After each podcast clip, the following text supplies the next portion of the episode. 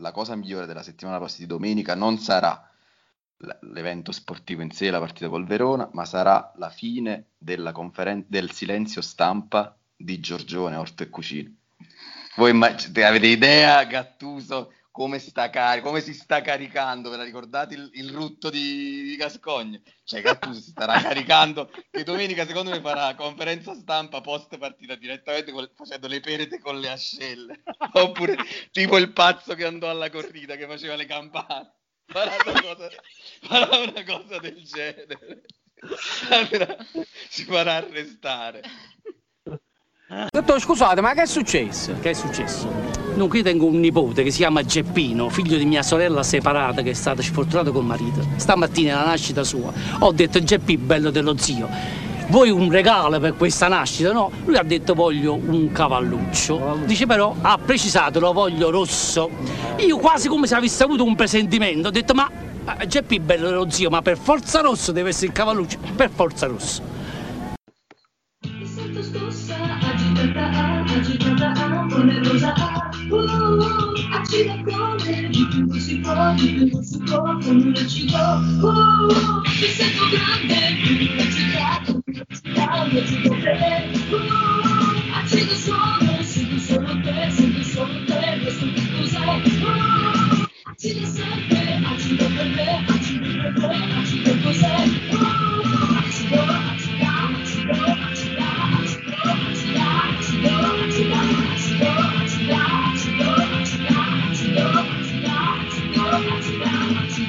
Allora, lo sentite quel dolorino che arriva dal fianco destro? Quello che punge di qua, è la bile, è il fegato messo alla prova in queste settimane. E da questa settimana, soprattutto l'ultima settimana, ragazzi.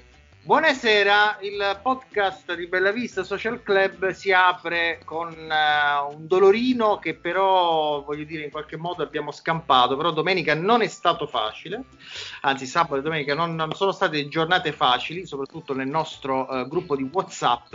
E intanto buonasera Fabio, Gianmarco e Gabriella, come state? Ciao Riccardo.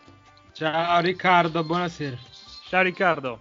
C'è il telefono. Allora, acida naturalmente è per questa specie di gastrite nervosa che abbiamo avuto in questi giorni e soprattutto quello di Gabriella che ancora non è finito. Ma come sapete, noi abbiamo bisogno di Gianmarco. Gianmarco, abbiamo bisogno del tuo ordine di ridillo. Lo spiegone di Gianmarco Volpe. L'omelia di Gianmarco Volpe. Esatto. Di Don Gianmarco. Fabio, la vuoi fare l'urlo? L'omelia! L'omelia del Don.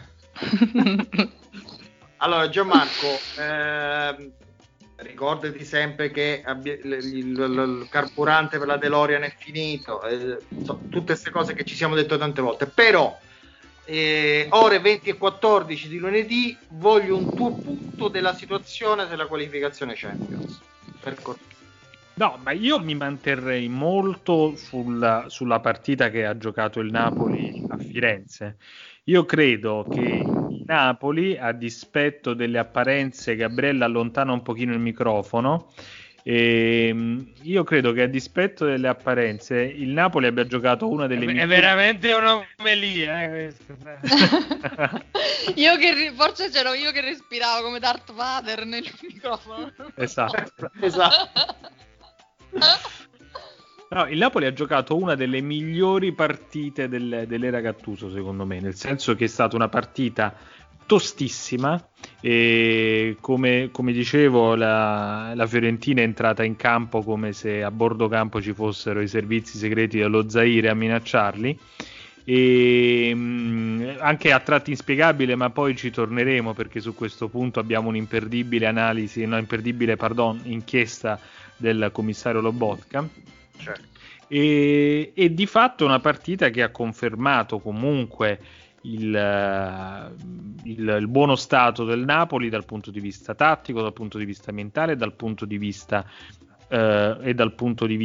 fisico. Voglio sottolineare soprattutto il punto di vista mentale, perché nella partita di ieri era molto facile ad un certo punto lasciarsi prendere dalla foga, lasciarsi prendere dal nervosismo, anche perché dall'altra parte i giocatori della Fiorentina provocavano abbastanza, e è stata una partita anche molto logorante dal punto di vista fisico.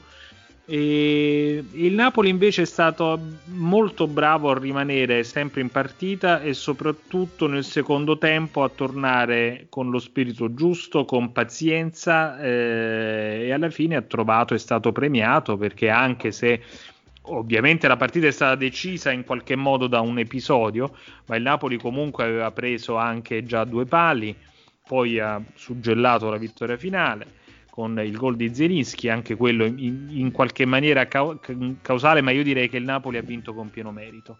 Ora ci troviamo di fatto in una situazione nella quale il Napoli continua ad avere tutto il destino nelle sue mani.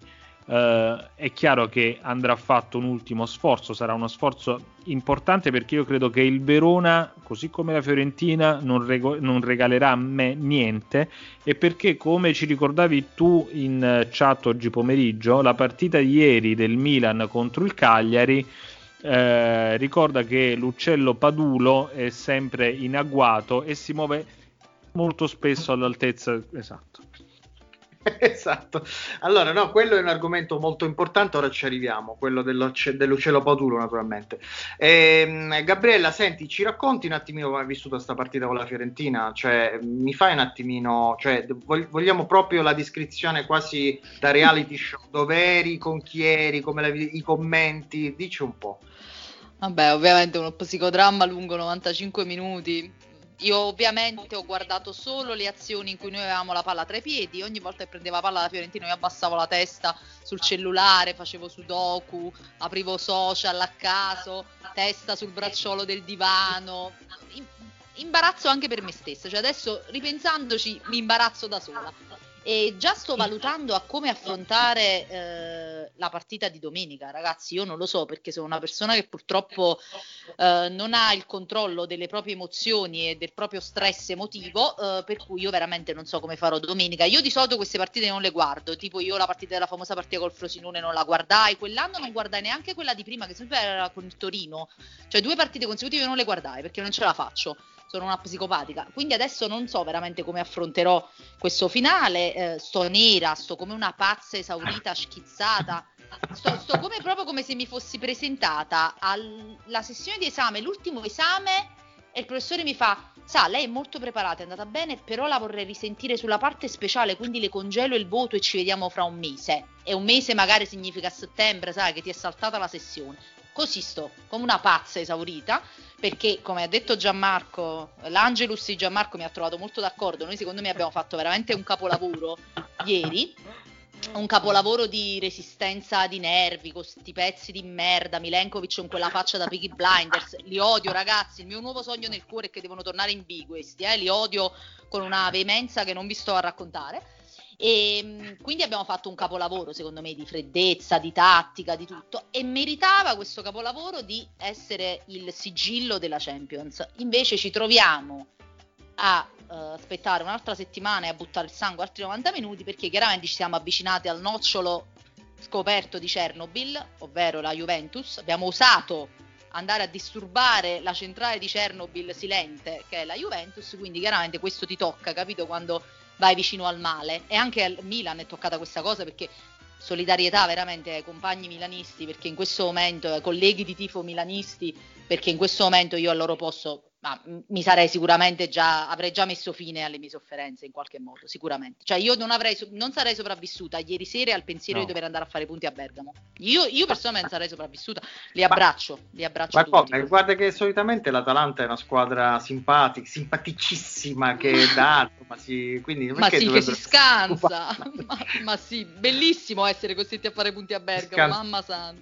Scusami, c'è la solidarietà regionale, sicuramente si scanserà. Allora, dato, diciamo, vi dico che c'è un altro scoop questa settimana, perché quest'annata la vogliamo chiudere un pochettino con il botto.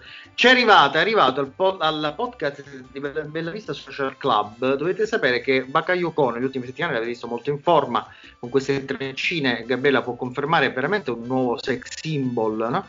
E a quanto pare è un grande conquistatore, lui lo sa, e abbiamo la canticchiata di Bakayoko sotto la doccia dello stadio Franchi di Firenze. Cioè lui sa di avere queste qualità diciamo erotiche di conquistador, e quindi i compagni l'hanno registrato, lo sentiremo tra qualche minuto. Allora Fabio, entriamo nell'argomento.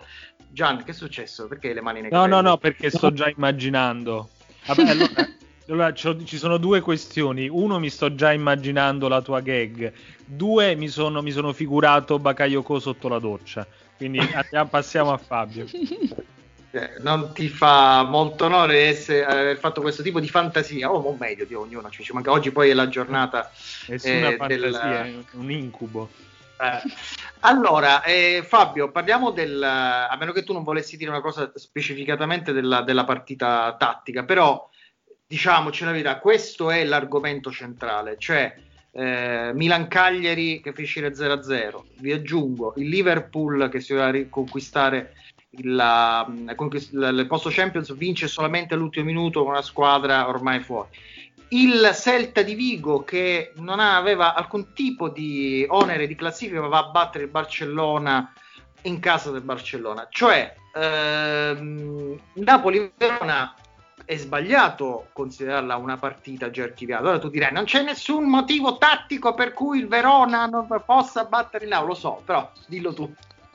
Vabbè, l'aveva detto anche la Fiorentina, però il punto è mancato su Inter-Juve, quindi nonostante l'Inter abbia giocato secondo me al 50% la partita l'abbiamo pareggiata, e quindi poi è successo quello che diceva Gabriella, veramente il reattore di Chernobyl. Io secondo me è molto più scandaloso del 2018 perché era proprio palese, cioè proprio subito, cioè non si tratta nemmeno di interpretazione.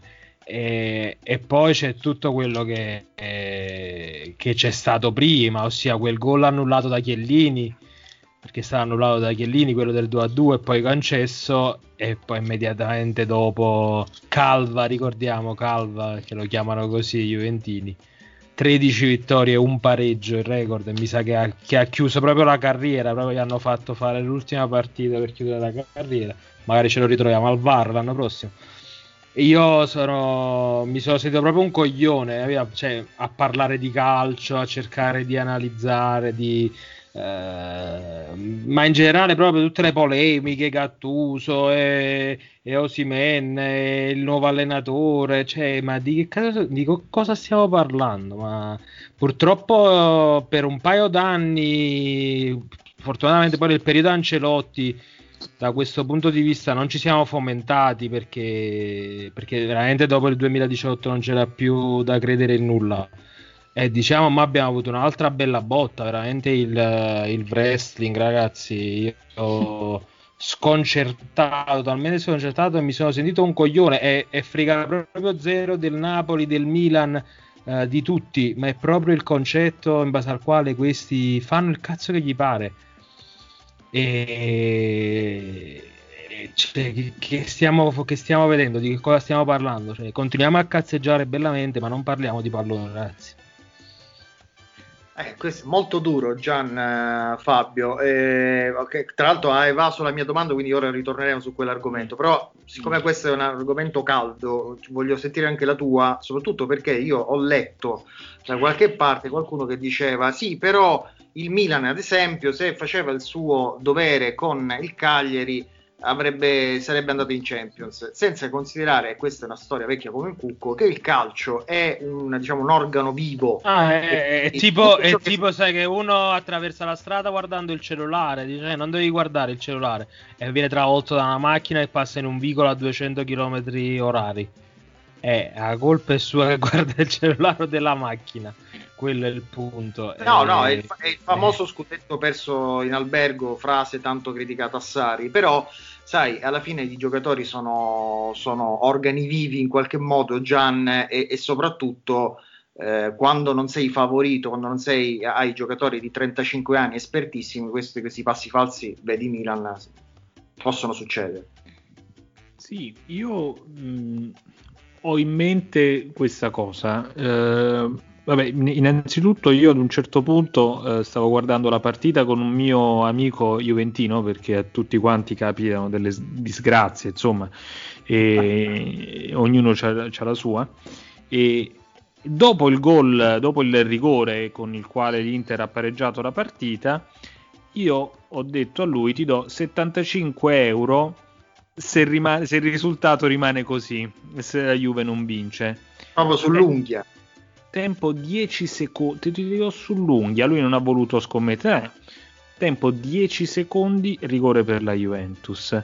Io, loro lo sanno, insomma, non sono veramente uno da complottismi, perché davvero anche per mestiere, tra virgolette, ne incontro ogni giorno, e davvero non se ne può più, nel senso che sono anche un po' una malattia di questi tempi di social, ma è difficile non notare anche la differenza con la quale tra le partite del Napoli, del Milan e della Juventus, al di là degli arbitraggi, a me non sembra che il Cagliari e la Fiorentina abbiano giocato con la stessa intensità con la quale l'Inter ha affrontato la Juventus, e questo con tutto il bene per che si vuole agli amici interisti, insomma, che hanno vinto meritatamente questo scudetto, lo controfirmo. E dopodiché, insomma, è incredibile come ogni qualvolta ci si avvicini al nocciolo, come dice Gabriella, alla centrale nucleare, succeda qualche cosa di strano. E una volta è Orsato, e una volta è Calvarese. È io non lo so quante possibilità c'erano che proprio in questa partita fosse colma di errori arbitrali per l'uno, per l'altro, di episodi. Cioè, il punto è che non siamo nemmeno più al complotto, perché sai, il complotto è qualcosa, sai, che è proprio tutta la luce del sole, è questo a me che sconcerta. Cioè, gli aiutini darli progressivamente nel corso del campionato, ma non nella partita decisiva in maniera così incredibile, veramente non te ne fai capace. Quindi c'aveva ragione il nostro amico Marco Volpe. Là, Dark Side fisso, quindi ci becca sempre, qualche volta, sai, come l'orologio rotto, no? E comunque sicuro che non mancherà di ricordarcelo quando arriverà col suo minuto di recupero. E comunque in questo campo minato, perché questa è stata la 37esima giornata di Serie A, un campo minato, sono caduti gli amici milanisti, e acquisisce ancora più valore la vittoria del Napoli, perché, ripeto, erano in condizioni, è stata una vittoria in condizioni complicatissime in campo e fuori dal campo. E per rispondere a Riccardo, se non ti offendi, assolutamente 50-50 Napoli-Verona, non scherziamo proprio, anche perché il Verona è una squadra che si difende, quindi ok, il Napoli è favorito, ha gli argomenti tecnici, però proprio il Cagliari ieri ti dimostra come una squadra, nonostante si sia salvata, insomma, nel pomeriggio grazie a Simi, è andata là e si è fatta la partita, e poi viene il braccino alla fine. Il problema del Milan è quello che a 20-25 minuti dalla fine si vedeva proprio che erano bloccati, prima qualcosina avevano creato, poi dopo l'occasione di Pavoletti si sono proprio cacati sotto. No, vabbè, io tra l'altro ho due opinioni su questa questione delle squadre che onorano il campionato, eccetera eccetera, che sono sicuramente molto impopolari. Noto che ogni volta che le espongo passo per una cretina, però le voglio comunque esporre perché mi fa piacere sembrare una. Vuoi rivendicare il tuo status? Rivendico questa cretinaggine. No, vabbè, io ho due punti di vista. Il primo punto di vista è un po' buonista, infantile, anche un po' cattolico, del non fare agli altri quello che non vuoi sia fatto a te. Quindi alle volte penso, questi calciatori in campo, ma perché hanno fatto sta infamità? Cioè, per me ieri il Crotone è stata proprio di una cattiveria gratuita. No, davvero, io ho davvero questa teoria. Poi dice, vabbè, ma allora le altre che si stanno giocando qualcosa, ma è relativo, perché ieri comunque alla fine sarebbe anche cambiato poco. Ma poi anche perché secondo me è pure una cosa un poco vigliacca, perché è chiaro che tu stai sfruttando lo psicodramma di una squadra che si sta giocando qualcosa, e quindi tu fai Obellil, che fai un gol all'ultimo minuto sapendo che quelli si stanno cacando. Non lo so, ragazzi, io sono veramente molto infantile su questa cosa, ma a me questi psicodramma mi fanno sta male. Io ieri sera ho tifato Atletico con una intensità come se fosse il Napoli, perché non ci potevo passare che quello Sasugna di merda doveva rompere le balle a questi. Io la penso così. Poi, a parte questo, c'è un problema, secondo me veramente, il campionato italiano ha un problema da questo punto di vista, perché dopo quello che si era visto sabato sera era un dovere morale di quei pezzi di merda viola. Stasera sto stracando con, mamma mia, un camionista, e di togliersi davanti. No, davvero lo dico, questo campionato, questa Serie A non ha proprio gli anticorpi per sconfiggere la malattia che lo affligge, che è la Juventus. Perché il Cagliari e la Fiorentina, così come il Verona e non dico l'Atalanta, l'Atalanta è pretendere troppo, perché chiaramente loro hanno anche, tra virgolette, una reputazione, un secondo posto da difendere. L'Atalanta non la voglio mettere in mezzo, è uno scontro diretto, lasciamoli perdere.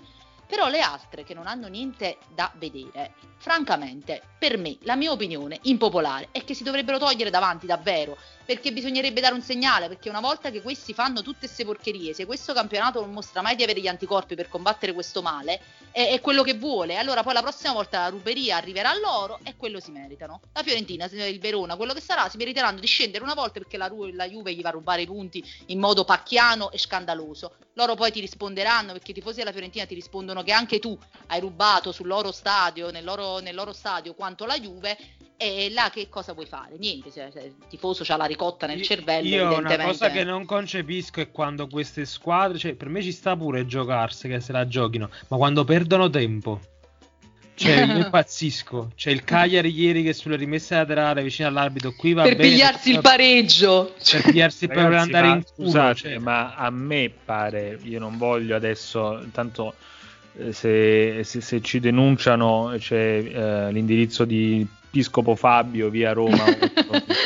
E allora è chiaro che che ci sono dei motivi dietro questa furia agonistica. Sì, questa furia agonistica, perché se no non si spiega. Okay, è chiaro che in qualche modo dovevano portare a casa il risultato. Dai. Se posso dire, ragazzi, ma la Fiorentina stava avendo una crisi di nervi quando ha preso il rigore contro.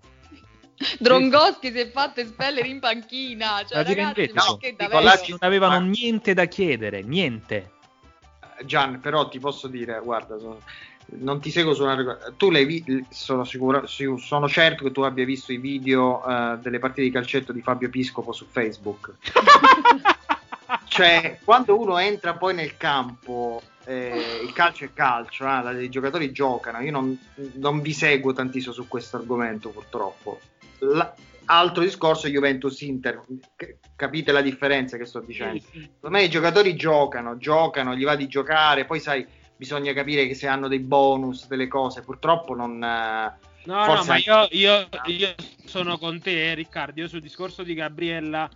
metto solo la perdita di tempo, cioè il voler proprio far impazzire l'avversario, a giocarsela. Io sono con te, bisogna giocarsela. Allora, vabbè, andate. Perché... non è meglio andare avanti, vai. No, ma ci manca. Guarda, facciamo così. Come stai per dire una cosa, io voglio sottolineartela cioè spingertela con un coro.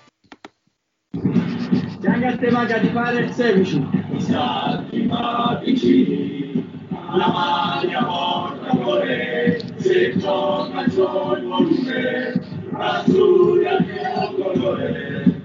Prego. Ragazzi, che io poi la maglia col tampone mi è entrata in testa, la maglia col... Che cazzo dicono questi? Io penso sempre alla maglia col tampone, anche perché ho cercato di rimuovere questo coro. Che dicono la maglia?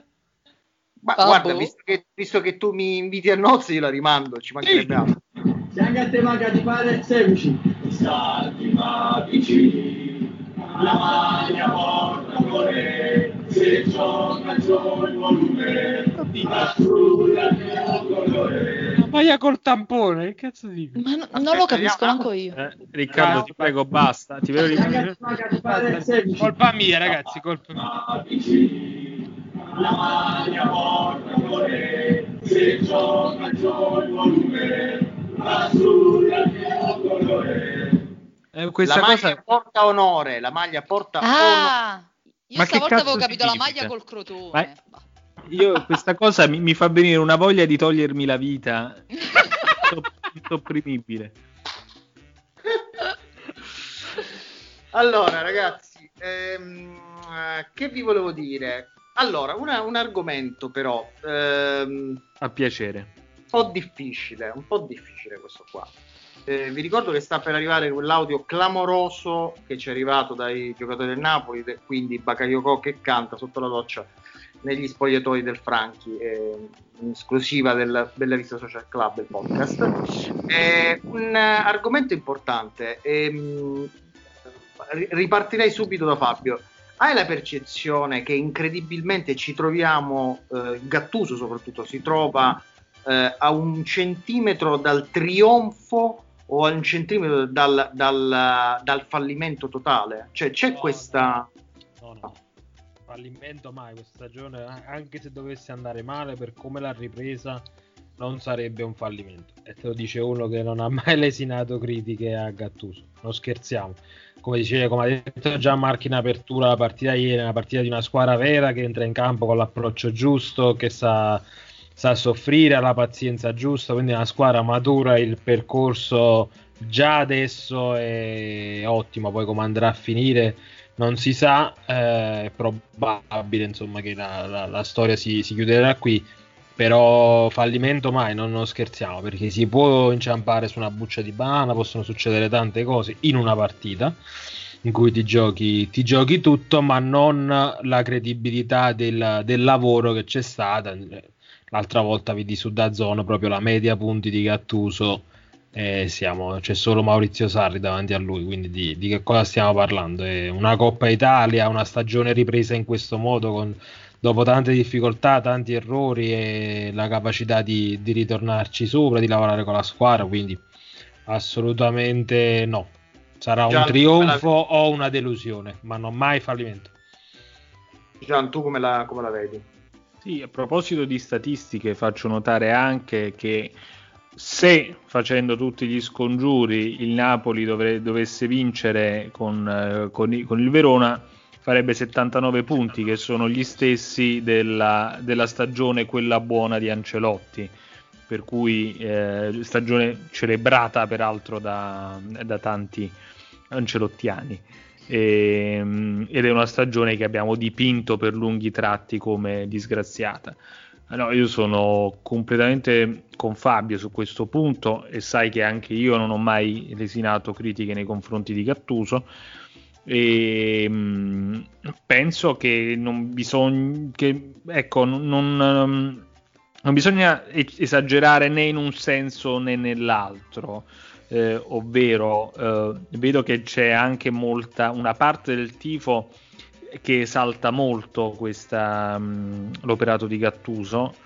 Non bisogna dimenticare i mesi di blackout, non bisogna dimenticare l'esclusione dalla Coppa UEFA, dalla Coppa Italia, non bisogna dimenticare la sconfitta brutta francamente in Supercoppa italiana, e dall'altra parte io credo sempre che non si possa giudicare una stagione da 90 minuti, quindi nel bene e nel male io penso che i giudizi su Gattuso siano fatti. Io penso che debba essere quello su questa stagione un giudizio positivo tutto sommato, e certo tante cose potevano andare meglio, tante cose sono andate male anche per fattori esterni, per cui bisogna anche dare degli alibi a Gattuso, ma il mio grande rammarico è che credo ci sia una base importante sulla quale costruire anche la prossima stagione, e mi dispiace se la scelta del corso futuro del Napoli dovesse dipendere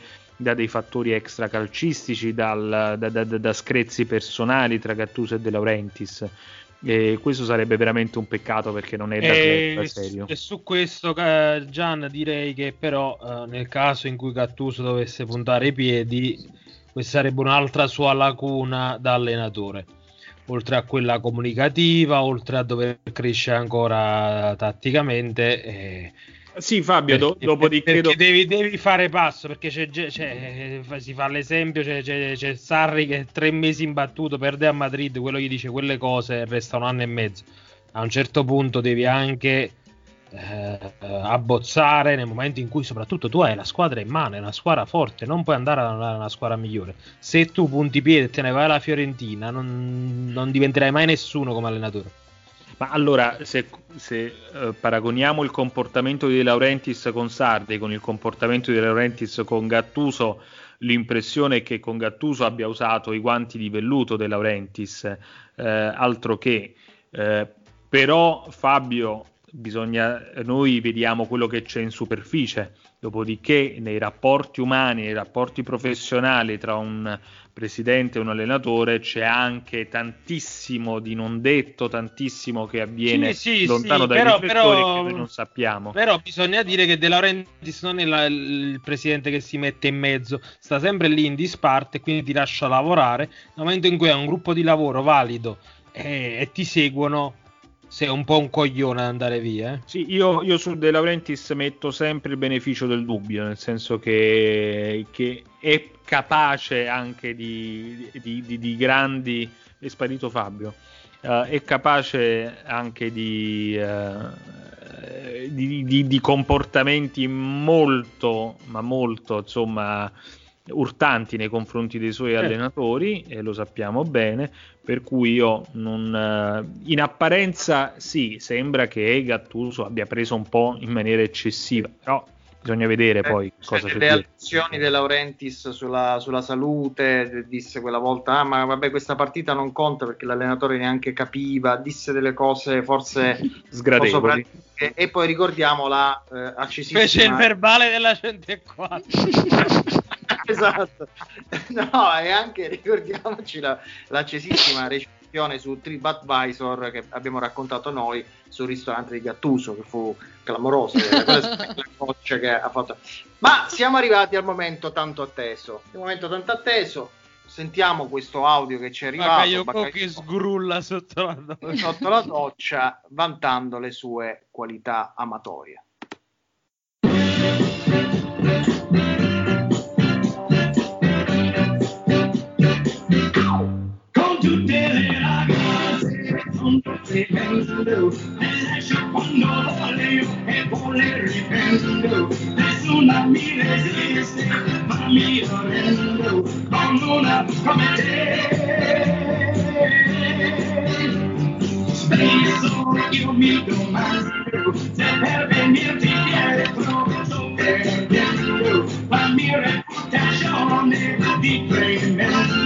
Ancora non la so.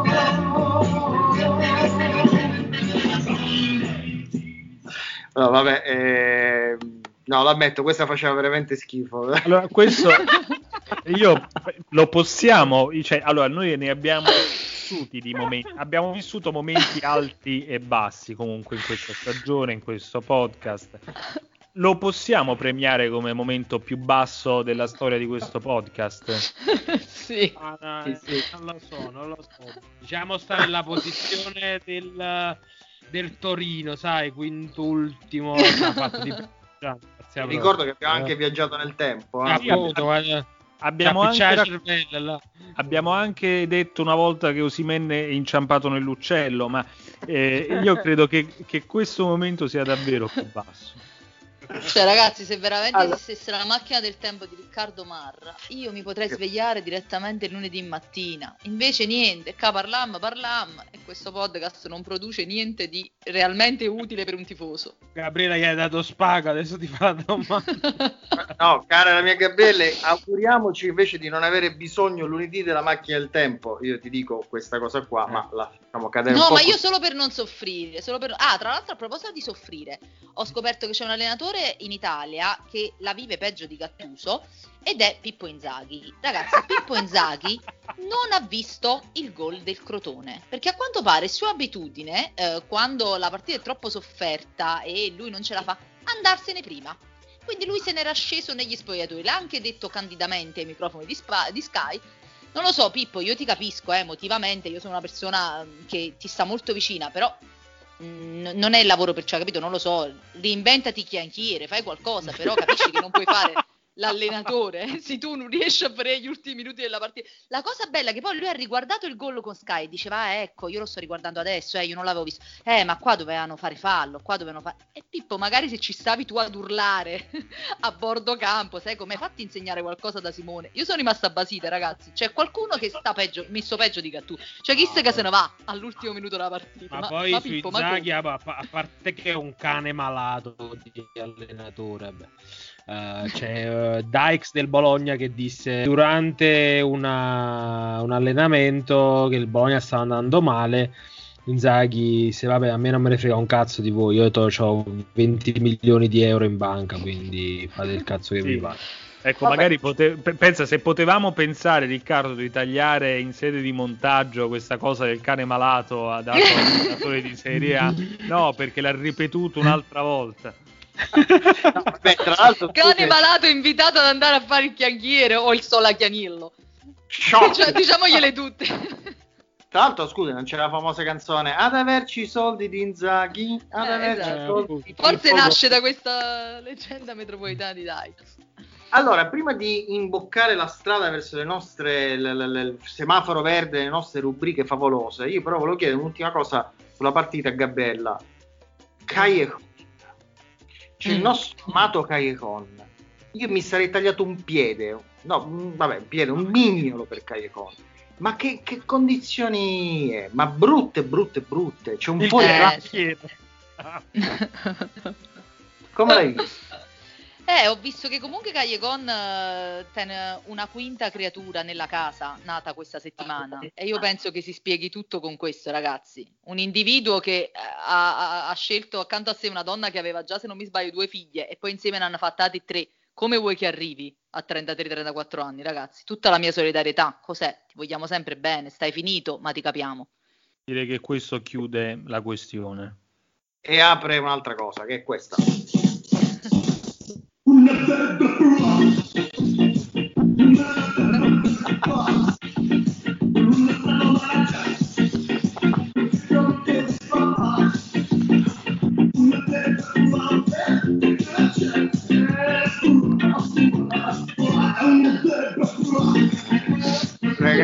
Ragazzi, io ci chiedo ufficialmente all'editore, se ce l'abbiamo, non credo, però comunque se posso glielo chiedo, di fare una radio vision, come si dice, cioè, perché vi siete persi un balletto di Fabio Piscopo incredibile, un moonwalk però appesantitissimo, però veramente tanta roba. Ne sarebbe molto fiero il commissario Lobotka.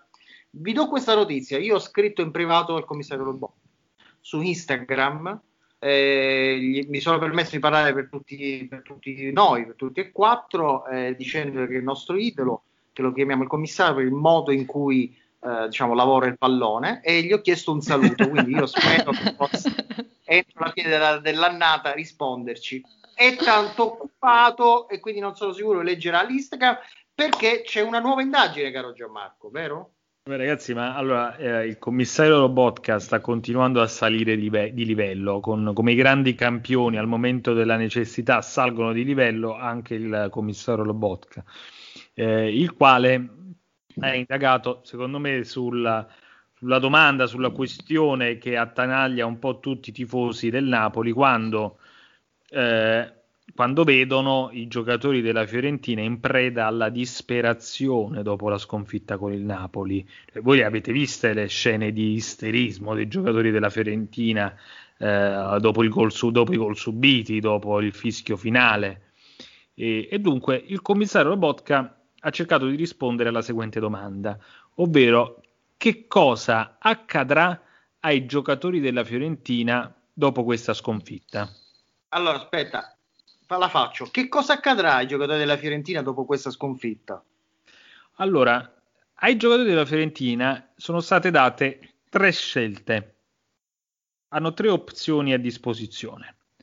La prima è partecipare come figuranti alla convention nazionale di Italia Viva.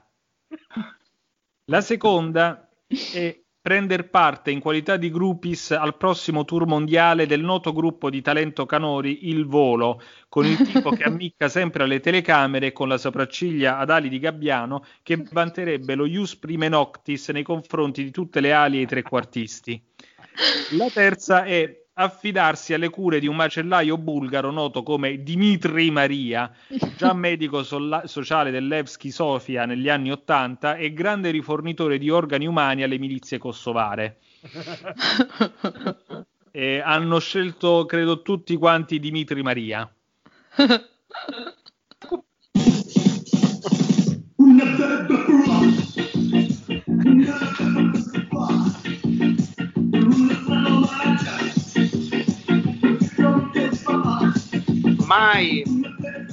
Mai mettersi contro il commissario Lobotka, mai, perché... E soprattutto contro la Juventus.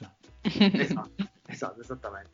Allora, complimenti sempre a Riccardo per i tempi proprio da misceli, mettere proprio il play quando Gianmarco finisce la greca, 2 secondi dopo misceli 2000 Napoli in Serie A con dopo l'ultima volta sono un po' emotivo, cioè sono un po' bloccato, quindi mi devi fare un cenno con un dito, insomma ci dobbiamo organizzare.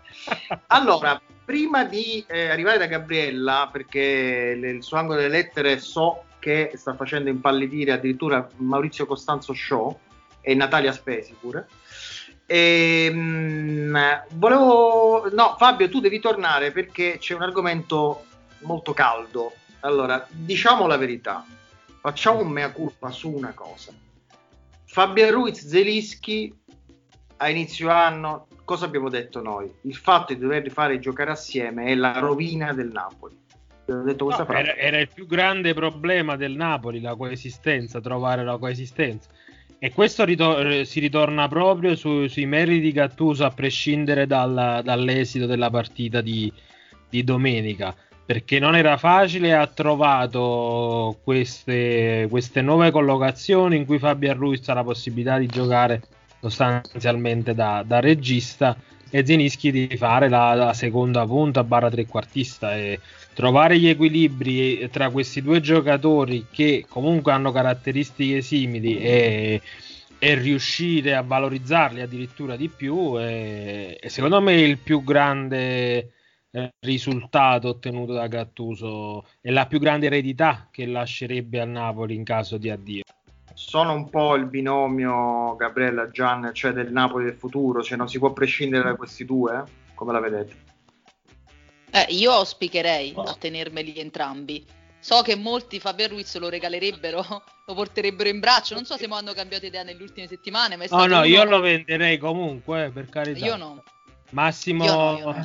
No, anche perché scade tra 2 anni, non vuole rinnovare. Per quello sì, al di là, ovviamente. Al di là di quello che può essere l'opinione, per carità, quest'anno ha risposto, tutte le premesse sul giocatore si sono rivelate quest'anno, quindi massimo rispetto alla stagione di Ruiz, però io comunque monetizzerei. Posso fare una citazione alta? Non vedo nessuna ragione tecnica per mettere Fabian Ruiz. Andiamo un po' di romanticismo, dai ragazzi. Vai.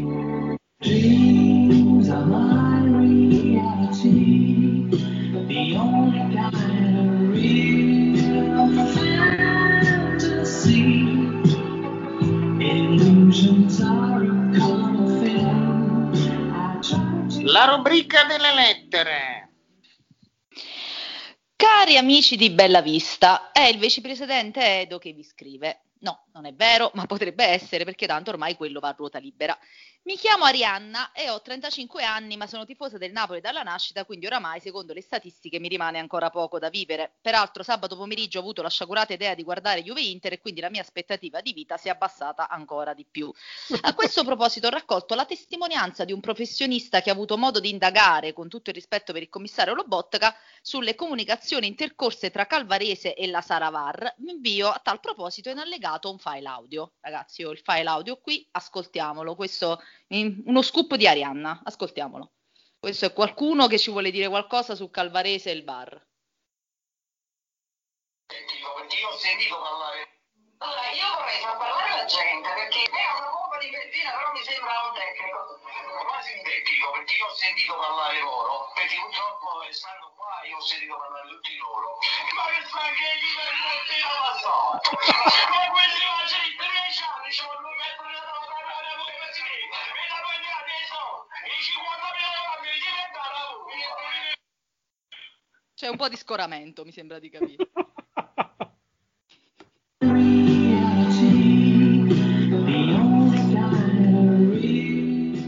Va bene, importante amarsi, volersi bene. Stanno imparando tutti da te, Riccardo, vedi questi contenuti, questi Riccardo Marrate, con questi contenuti audio.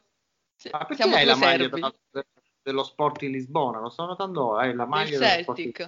No, è una maglia normale, però sì, effettivamente una scelta di colori un po' azzardata, vabbè.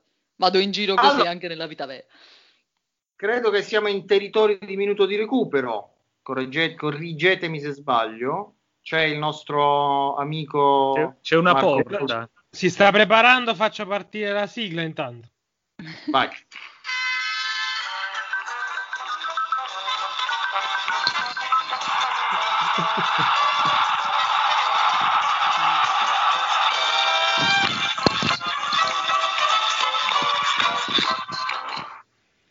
Allora, ragazzi, ci siamo a minuto di recupero con Marco Volpe che stasera sfoggia una polo alla Dries Mertens a Capri. No, a Positano. Io lo so che eravate preoccupati, però vi posso dire che Mertens oggi è a Positano e 3 ore fa figurava con un calice di rosso e un'ora fa invece con un calice di bianco. Rischia le regole, sai, oltre tutte le regole che ti insegnano a 10 anni, finirà la serata, bevevo pop, qualcosa del genere, un bicchiere di China Martini, un fernet o qualcosa del genere, ovviamente ben accompagnato da Cat, perché non poteva stare altri 2 o 3 giorni in Belgio. Ragazzi, facciamo una cosa veloce perché c'è una partita importantissima stasera. Mi dispiace Riccardo, io lo so che tu ci tieni a questa cialtronata del podcast astratto dal tempo che vive nel momento in cui l'ascolti, però sta Verona-Bologna, che sono 2 squadre che devono onorare il campionato, quindi stasera c'è una grande serata di sport e vince già il Verona 1-0. Però sì. Dopo ha segnato Faraoni dopo 2 minuti, quindi attenzione, e soprattutto non andate a vedere gli ultimi risultati del Napoli col Verona perché veramente vi fate male, perché non azzardatevi a vedere da quanto è che il Verona non fa un punto al San Paolo.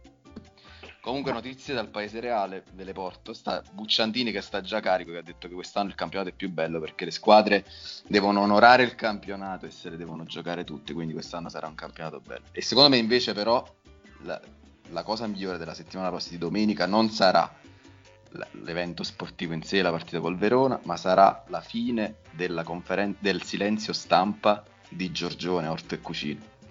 Voi avete idea, Gattuso, come si sta caricando? Ve la ricordate il rutto di Gascoigne? Cioè Gattuso si starà caricando e domenica secondo me farà conferenza stampa post partita direttamente facendo le perete con le ascelle, oppure tipo il pazzo che andò alla corrida che faceva le campane. Farà una cosa del genere. Ci farà arrestare. Tra l'altro Mertens a Positano è riuscito a sbagliare pure il cognome di Gattuso. Ha scritto a Gattuso. Sì, bravo, ma forse era una gag. No, ha scritto Gattuso e poi ha corretto e ha lasciato una T e ha scritto Gattuso. Era rosso. È tragico comunque, ragazzi, è tragico. Ieri, guarda, io non voglio dire niente, però ieri a un certo punto ha fatto una cosa, io ci ho creduto, ha fatto un numero che sembrava tipo il gol che fece in Coppa Italia con la Fiorentina, però dall'altro lato. Si è infilato, si è liberato, ha tirato una cazzo di mozzarella proprio, ha tirato una cosa che non era, cioè non è manco descrivibile come incredibile, non c'ha più forza nelle cosce.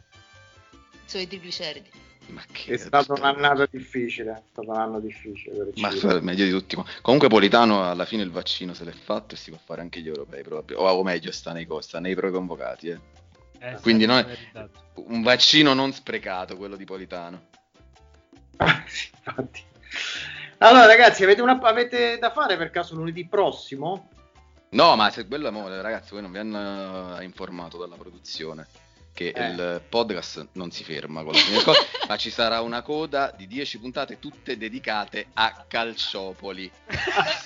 La prima puntata è sulla stagione 97-98, il Napoli andò a Torino al Delle Alpi, peraltro prendendo anche un pareggio 2-2 contro la Juve di Lippi, prima in classifica, però per azione citata anche in Ti Amo campionato di aereo storietese, mi sembra su calcio di punizione di Turrini dalla destra, Bellucci prese la traversa e rimbalzò la palla, rimbalzò nella porta, quindi era gol, chiaramente non convalidato perché sapete chi era il guardalinee? Facchetti era il guardalinee di quella partita, Giacinto Facchetti, ed è da lì che è partita tutta la cialtronata di Calciopoli che non esiste. Ragazzi, io se sfondo la parete dietro il nostro letto matrimoniale trovo uno di quelle lavagne di sughero con tutte le punesse attaccate, in cui lui tiene tutti gli appunti contro l'Inter, contro la Juve, come quei detective che indagano sui serial. Marco Volpe c'ha proprio una lavagna con tutti gli appunti e si nutre di questo odio poi tutti i giorni. Ragazzi, sono 10 puntate, nuovi fatti, nuove interviste, le approfondiremo tutte. Vabbè, Riccardo, sono 10 inchieste del commissario Lobotka. Esatto, assolutamente. Report. Allora ragazzi, niente, lunedì prossimo intanto ci sentiamo per diciamo una puntata abbastanza importante, credo. Poi vedremo se si andrà avanti con le puntate special Calciopoli. Intanto speriamo, come dire, questa fine settimana non ci produrrà altro acido in bile. Ciao! Ciao! Ciao!